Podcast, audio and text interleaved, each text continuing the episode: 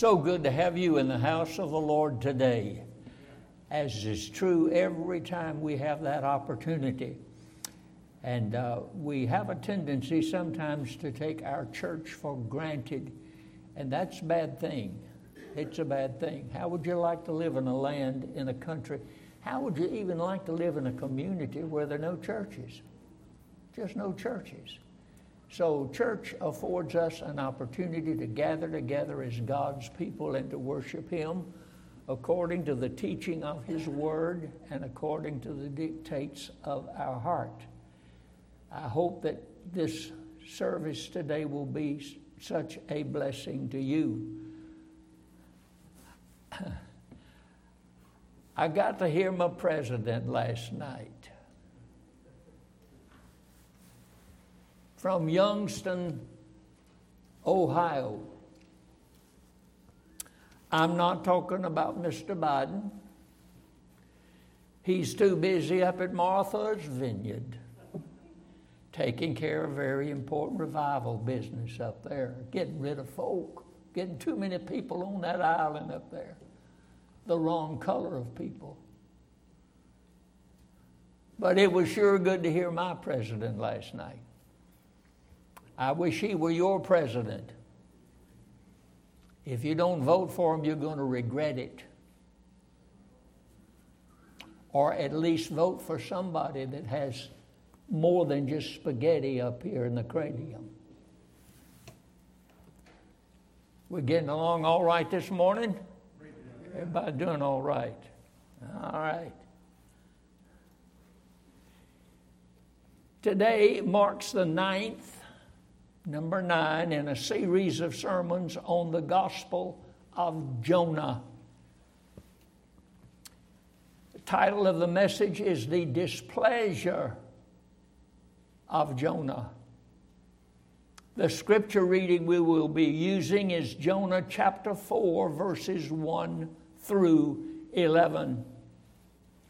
Please note the scripture, but it displeased Jonah. Usually, when you see that interjectory word, but, it means there's a rock in the road or there's something that changes the atmosphere. Everything's going along pretty good.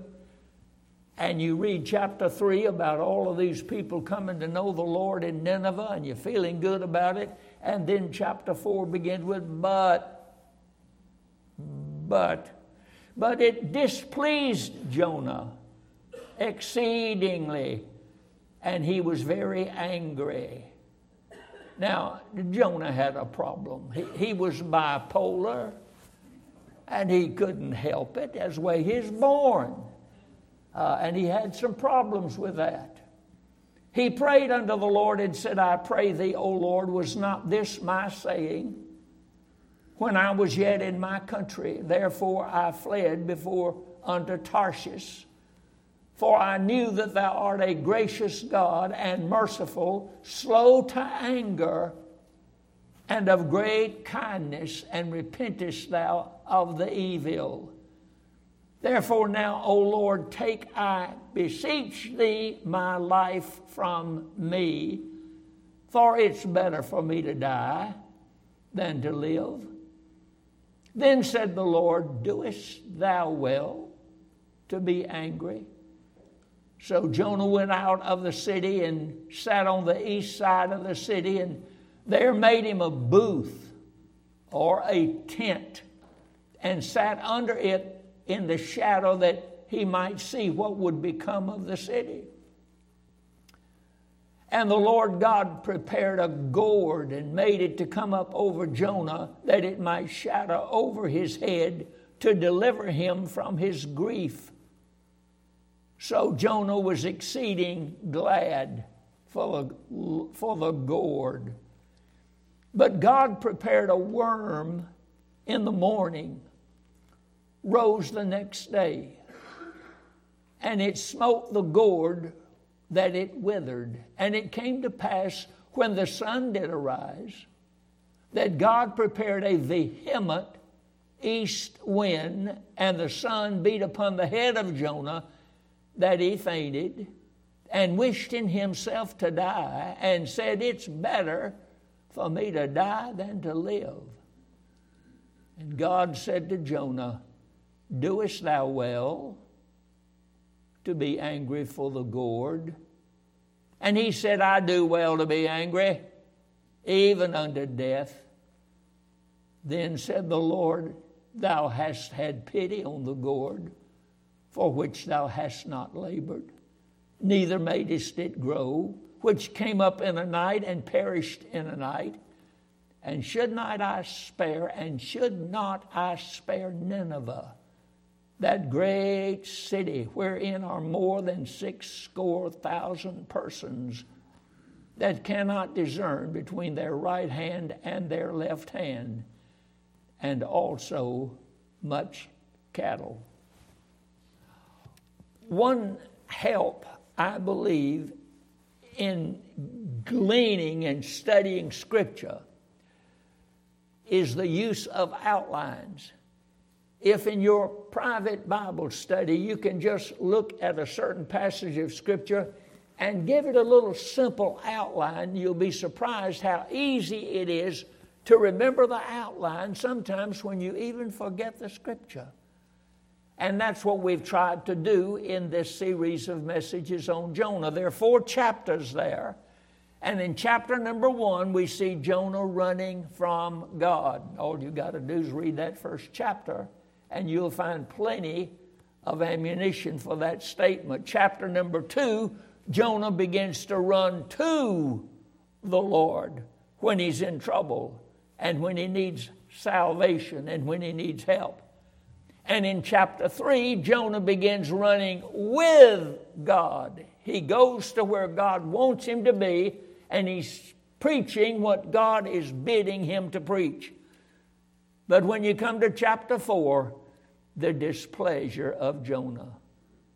The displeasure of Jonah. We come to this ninth and final study in the book of Jonah. Do not forget the valuable lessons Jonah learned by being in the belly of the fish. There are some of you who are here today but could not be with us last Sunday, and we missed you in that service. And therefore, I want to repeat for your benefit some of these important lessons that Jonah learned while he was in the whale. Number one, he learned that it is impossible to run away from God. He had tried his best. He had used up all of his ideas. How's the best place for me to run from God and to get away from Him? The Bible says in Proverbs 15:3, the eyes of the Lord are in every place, beholding the good and the bad. And in Psalm 139, 7 through 12, it raises the question Whither shall I go from thy spirit? If we're going to run from God, where are we going to go? And where are we going to hide? Whither shall I flee from thy presence? If I ascend up into heaven, thou art there. If I make my bed in hell, behold, thou art there. If I take the wings of the morning and dwell in the uttermost parts of the sea, even there shall thy hand lead me, and thy right hand hold me. If I say, Surely the darkness shall cover me, even the night shall be light about me. Yea, darkness hideth not from thee, but the night shineth as the day. The darkness and the light are both alike to thee. We can't go looking for dark places to hide in because, as far as God's concerned, day is dark and dark is day because God created both. Another lesson that Jonah learned is not only is it impossible to run away from God, but God always means what he says. There are some times in your Bible that teach the silence of God. That's a good study. Sometimes God stops talking. God stops speaking. But when God speaks, my dear friends, He means precisely what He says. God commands, He doesn't suggest. The Ten Commandments are not the ten suggestions, they're the ten commandments of God. He commands. Numbers 23 16. God is not a man that he should lie, neither the Son of Man that he should repent. Hath he said, and shall he not do it? Or hath he spoken, and shall he not make it good? Another vivid lesson, to be sure, that Jonah learned in the fish is that God chastens his disobedient children. Sometimes, my dear friend, God gets our attention through measures of chastisement. Sometimes He takes away certain things from us that mean so much to us that we might be brought to that place of dependence completely upon Him. Sometimes we start playing with the wrong things, and God has to slap our hand or let us know His disapproval. Hebrews 12, 5 through 6, my son. Despise not thou the chastening of the Lord, nor faint when thou art rebuked of him. For whom the Lord loveth, he chasteneth and scourgeth every son whom he receiveth. A fourth lesson that Jonah learned in the fish God is no respecter of persons in salvation. In the book of Romans, chapter 2, verse 9, 10, and 11, it says that tribulation and anguish upon every soul of man that doeth evil, of the Jew first, and also of the Gentiles. It doesn't make any difference with God whether it's a Jew or a Gentile. If a man does wrong, he has to face God with it. God does not excuse the activity of some of us because we are a special class of people.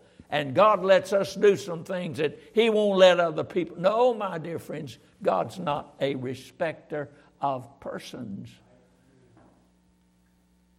no respecter of persons with God. And number five, he found out that salvation is of God alone. For it was Jonah himself who said, Salvation is of the Lord. He knew his only means of exiting that fish was the grace of God Almighty.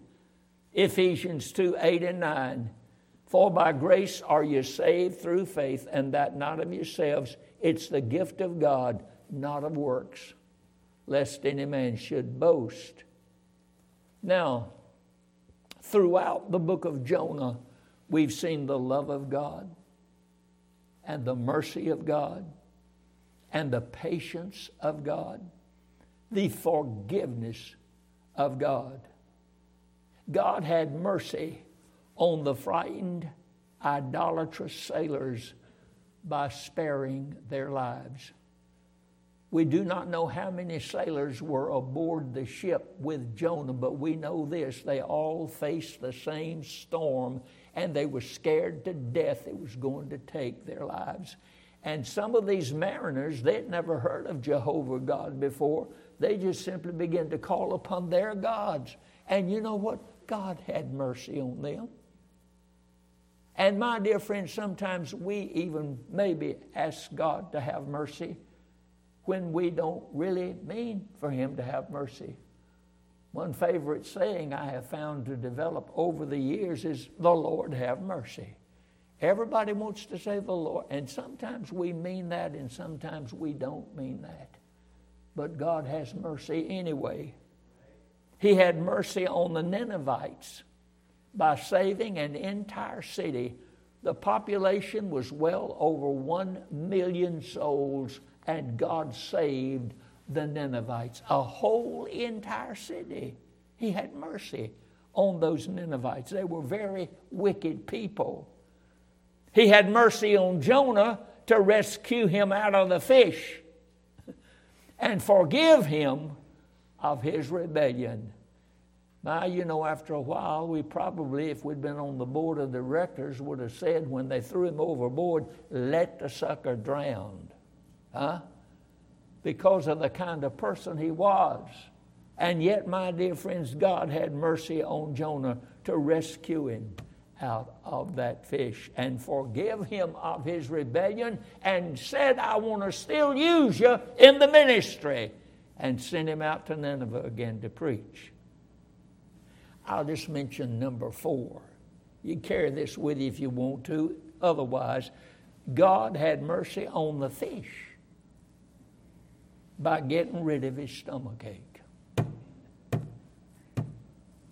Because he had to regurgitate and throw up Jonah in order to get Jonah out of his entrails. He's good God, isn't he? He's a wonderful, gracious God. Perhaps the greatest display of God's grace and patience can be seen as he deals with Jonah in chapter number four.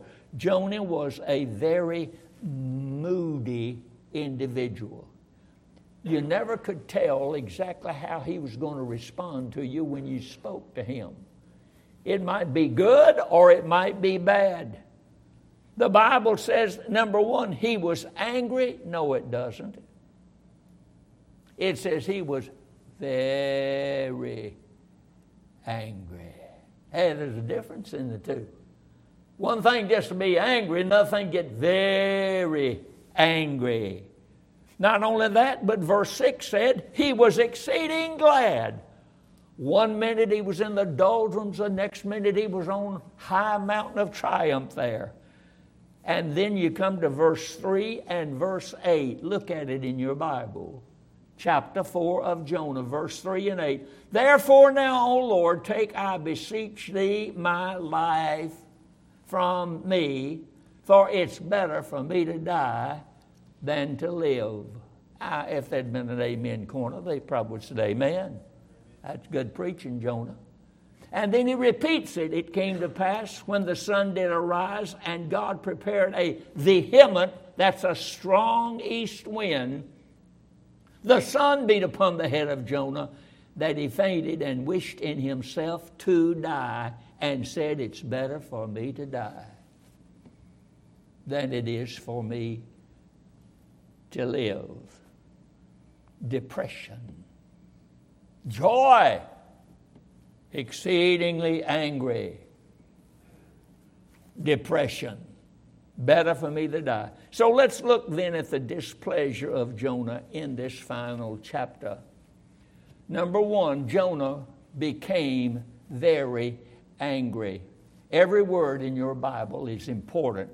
The subjects are important, the adjectives, the adverbs are important. Every word in your Bible. It displeased Jonah exceedingly, and he was very angry. Anger can be a very dangerous thing. There is a verse in Proverbs chapter 22, verses 24 and 25, that says this Make no friendship with an angry man, and with a furious man thou shalt not go, lest thou learn his ways and get a snare to thy soul. Stay away from angry people. Sometimes it will rub off quicker than you think. The first murder in the Bible took place when Cain got angry. That's the day Cain became stupid. That's the day he got angry. He killed his brother Abel, but you know what? He didn't blame Abel. He blamed God for choosing Abel's sacrifice. He blamed God for it. Exceedingly angry. Jonah did not like the sovereignty of God. Do you know what we mean when we say that we believe in this church in the sovereignty of God?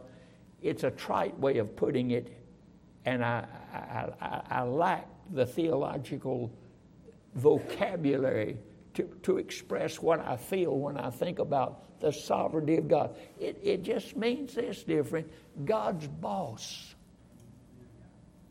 not one of the bosses, but God is the boss. He is the final authority. He does exactly what he wants to, when he wants to, how he wants to, and he doesn't ask Dan Kozar whether he likes it or not, or whether you like it or not. He's not a God that is bent on always pleasing his creation. Sometimes God stirs up some trouble, but he's the boss. Jonah became angry at God. It is bad enough when we pour our wrath on other people, but when we direct it to God, we're in real trouble. Many times people express their anger at other people and things when really it's the God they don't like. That's the substance of his anger, the surprise of his anger. What a shock. I mean, you don't expect to read that in this fourth chapter here. The surprise of his anger. He's exceedingly mad. Why? Because God saved a whole city of Nineveh. Here's a preacher who held a meeting in Nineveh, and the entire city got right with God. Why, you'd think that Jonah would be rejoicing. You'd think he'd be skipping along the sidewalks in Nineveh saying, Praise, boy, I tell you what, we really had a revival. Look how many came to know the Lord. Isn't that wonderful? You'd expect that, would you not? What a report to turn in to the denominational headquarters. I used to be one of them thugs. I am no longer one of them. But we had to turn in reports of what our church was doing. One day it dawned on me it's none of their business what our church is doing. And I'm not being ugly, my dear friend, I'm being scriptural. What a report to turn into the denominational headquarters so that all the other churches can see that you're not doing anything because you didn't have so many saved as we had Sunday while we had a whole city that came to know the Lord. He didn't even do that. The surprise of his anger made him mad. And the selfishness of his anger. It would not have bothered Jonah had the entire city gone to hell. He wouldn't have lost five minutes of sleep that night. But it didn't bother him that way. So, you know what he did? He did what sometimes I do, that, and it's wrong, and I confess to you. He did what sometimes you do, and it's as wrong when you do it as it's wrong for me to do it. You say, well, what, what did he do? It was so wrong. He threw a fit. He said, First of all, I am the most miserable person in this family. And not only that, but God has ordained me to make everybody else in the family miserable because I'm having a hard time. Aren't you glad you never have to face that? I'm so sorry that we do sometimes have to face that. And we feel so sorry for ourselves because of the hard times that we have. The selfishness of his anger. It would have not bothered Jonah had the city gone to hell. He threw this fit. Look at how many times you read these little three expressions I, you know, me, myself, and I. I, me, myself. You read them 10 times in verses 2 and 3.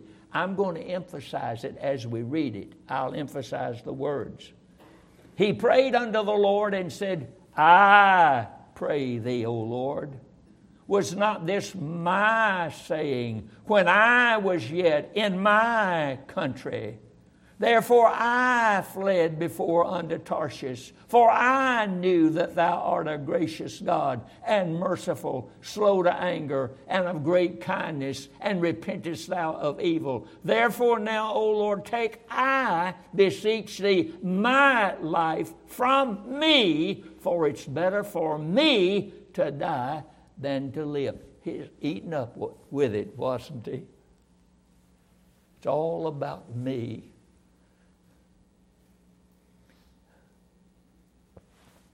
all about me. Should not be. And the slander of it, the slander of it, he blamed God for his own sin of rebellion. This implies an argument that took place in between Jonah and God in chapter 1. He complained of God's attributes as being gracious and merciful and slow to anger. Jonah claims this is what drove him to run away. I knew, Jonah says, that God, you would have mercy. I knew you were a forgiving God. And that's the reason I ran away. It's because you're too good to the Ninevites. The slander of his anger. And then Jonah belittles God's intelligence in those two verses, 3 and 8. Take my life from me, for it's better for me to die than it is to live. Now, I know that's about as probably as dramatic as Clark Gable and Vivien Leigh in Gone with the Wind. I imagine that. And of course, many of you will never know who Clark Gable was and Vivien Leigh. And because the Democrats are in Congress, uh, we may not ever see with the Wind anymore. We can't handle it. He thought he knew what it was best and when it was best to die. May I remind you, only God knows that. When it's best, when it's best to die, you won't have to ask God to do it. He also thought he could get his way by pouting and throwing a fit. Nobody loves me. Everybody hates me. Think I'll eat some worms. Let's go to number two. Aren't you glad? Moving right along. Paul Harvey used to say, page two. It's always good to get to page two once in a while. The lesson of the worm. Look at verses six through eight. And the Lord God prepared a gourd and made it to come over Jonah that it might be a shadow over his head to deliver him from his grief. So Jonah was exceeding glad of the gourd. But God prepared a worm when the morning rose the next day and smote the gourd that it withered. And it came to pass when the sun did arise, and God prepared a strong east wind, and the sun beat upon the head of Jonah that he fainted and wished in himself to die and said, It's better for me to die than to live. And God said, Jonah, doest thou well to be angry? We have here the lesson of the worm. You read those verses and you have to stand back because it's a pretty big worm. The gourd plant grew to be about 10 to 12 feet high. And he didn't say a whole convention of worms came in. He just said one of them showed up, ate the whole thing. Huh. Jonah sought comfort in something grown by nature. We have a democratic, we have a political party today that seems to be strung out on how we can fix all the problems is just get nature to cooperate. That's so. It's called the Green New Deal.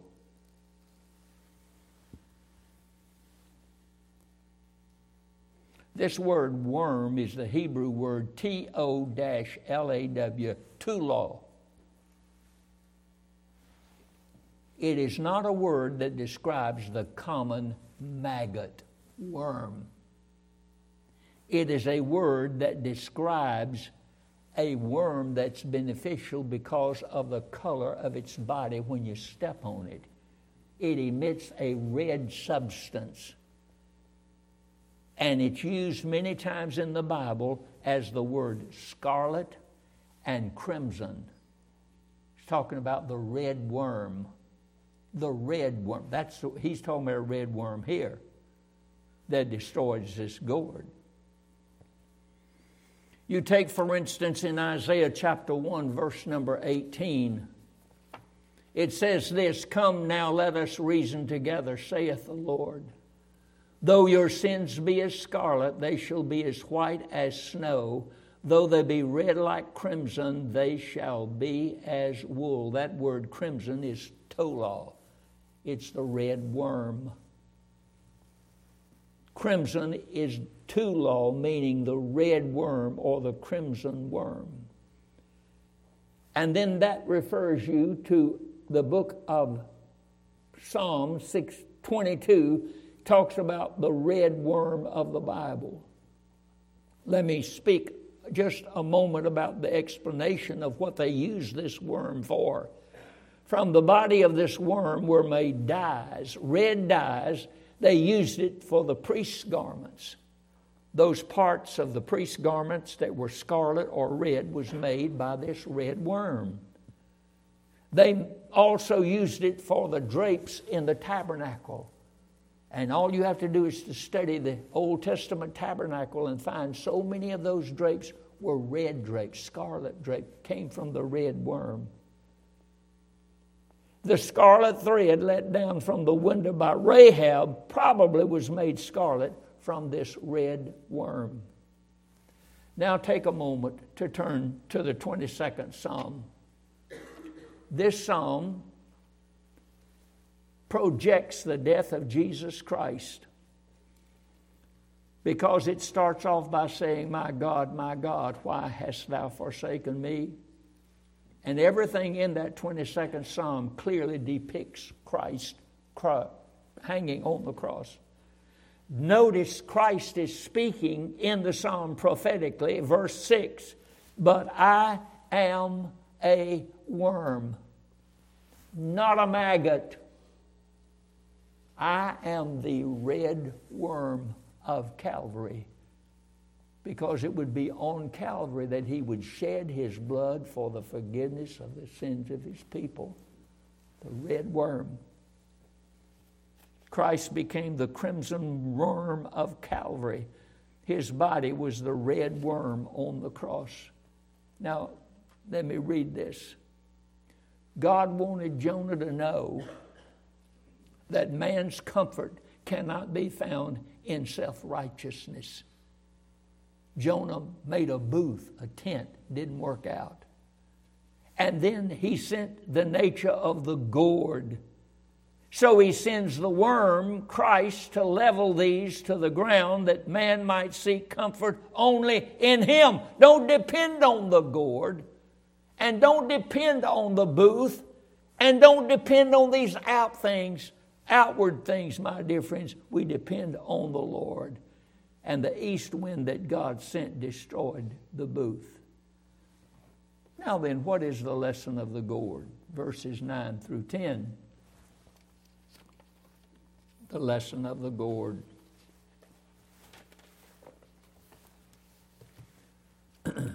and God said to Jonah, Doest thou well to be angry for the gourd? And he said, I do well to be angry, even as unto death. Have you ever noticed? Let me just insert something here.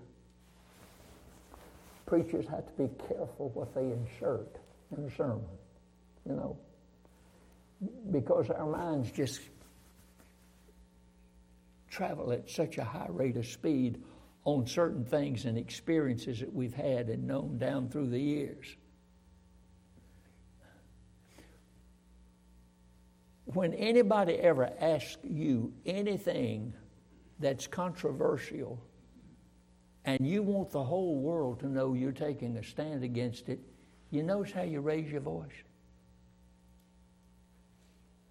Yeah, that's what I believe. It's never, yes, I've given some thought to that, and brethren, we're praying. No, hey, I'm glad you finally asked me. Which usually sometimes indicates how little we know about the subject. But forget that. The lesson of the gourd. Jonah placed more importance on the gourd than on the Ninevites. It's perfectly all right for God to send all the Ninevites to hell, but leave your hands, take your hands off that gourd. The gourd's important. Jonah got mad at the worm for destroying the gourd. Therefore, he had mercy on the gourd. Jonah had nothing to do with the making of the gourd. God did that. How much more should God have mercy on Nineveh? He made Nineveh. The gourd had no soul, it was only temporary, whereas the Ninevites were living souls and would be eternally damned. Jonah valued a piece of vegetation more important than the animals. The latter part of verse 11 says, Animals are more useful even than vegetables. Much cattle. And then babies and small children need to be saved as much as anyone else. There were at least 120,000 of them in Nineveh, and Jonah said, Let them all go to hell. Mm-hmm. Jonah valued the he valued the gourd more important than little babies and little children. Today, abortion proves the world has no value for babies except stem cell research to benefit adults. My, my, how far have we sunk in the quagmire? There are only two books in the Bible which end in questions. Let me repeat that. There are only two books in the Bible that end in a question. One is Jonah 4:11. And should not I spare Nineveh, that great city wherein are more than six score thousand persons that cannot discern between their right hand and their left hand, and also much cattle. Can I not do that, God says? That's the question in Jonah. Now, in Nahum, two books further over, chapter 3, verse 19, it, the book of Nahum is a book of judgment, the judgment of God on Nineveh it says, There's no healing of thy bruise, thy wound is grievous. All that hear the bruit of thee shall clap their hands over thee, for upon whom hath not thy wickedness passed continually? There's a question mark. Both of these books deal with Nineveh. Jonah deals with the salvation of Nineveh, Nahum deals with the destruction of Nineveh. Nahum preached about 150 years after Jonah. 100 years after Nahum preached, judgment fell on Nineveh. That was 250 years after Jonah had preached unto them. Which means, my dear friends, that repentance ought to be a daily exercise among those of us who claim to be Christians. It is not that God was such a great God to be with us a few years ago when we faced this and when we faced that. He's the same God today. And it's not God who changes, it's the people who change and their minds and their ideas and many times get cold and indifferent. But this same town that God blessed with revival and with salvation at a later date was literally destroyed at Nahum's preaching. I will mention one other thing and I will endeavor to close. The wind bloweth where it listeth. The wind bloweth where it listeth. You notice he uses the word vehement. God prepared a vehement, a vehement, strong east wind. We need a good, strong wind from God today. Here's the thought there was a time when England was a spiritual powerhouse for God. Some of the greatest preachers we have ever known, and that is known by reading about them, were born and raised and preached in England. There was a time, my dear friends, when revival was a common thing. You couldn't walk the streets of London, England, without feeling the power and presence of God Almighty. It was during this time that men like Charles Spurgeon would preach to 10 and 20 and 30 and 40,000 of people every Sunday. He didn't have room enough to hold them all because they were seeking the will of God. That's when England was flourishing. Today, she's a spiritual graveyard. England is a spiritual graveyard. If America does not repent, she too will become a spiritual graveyard. Read the book of Jonah. It's a good book. Let's stand, please, for prayer.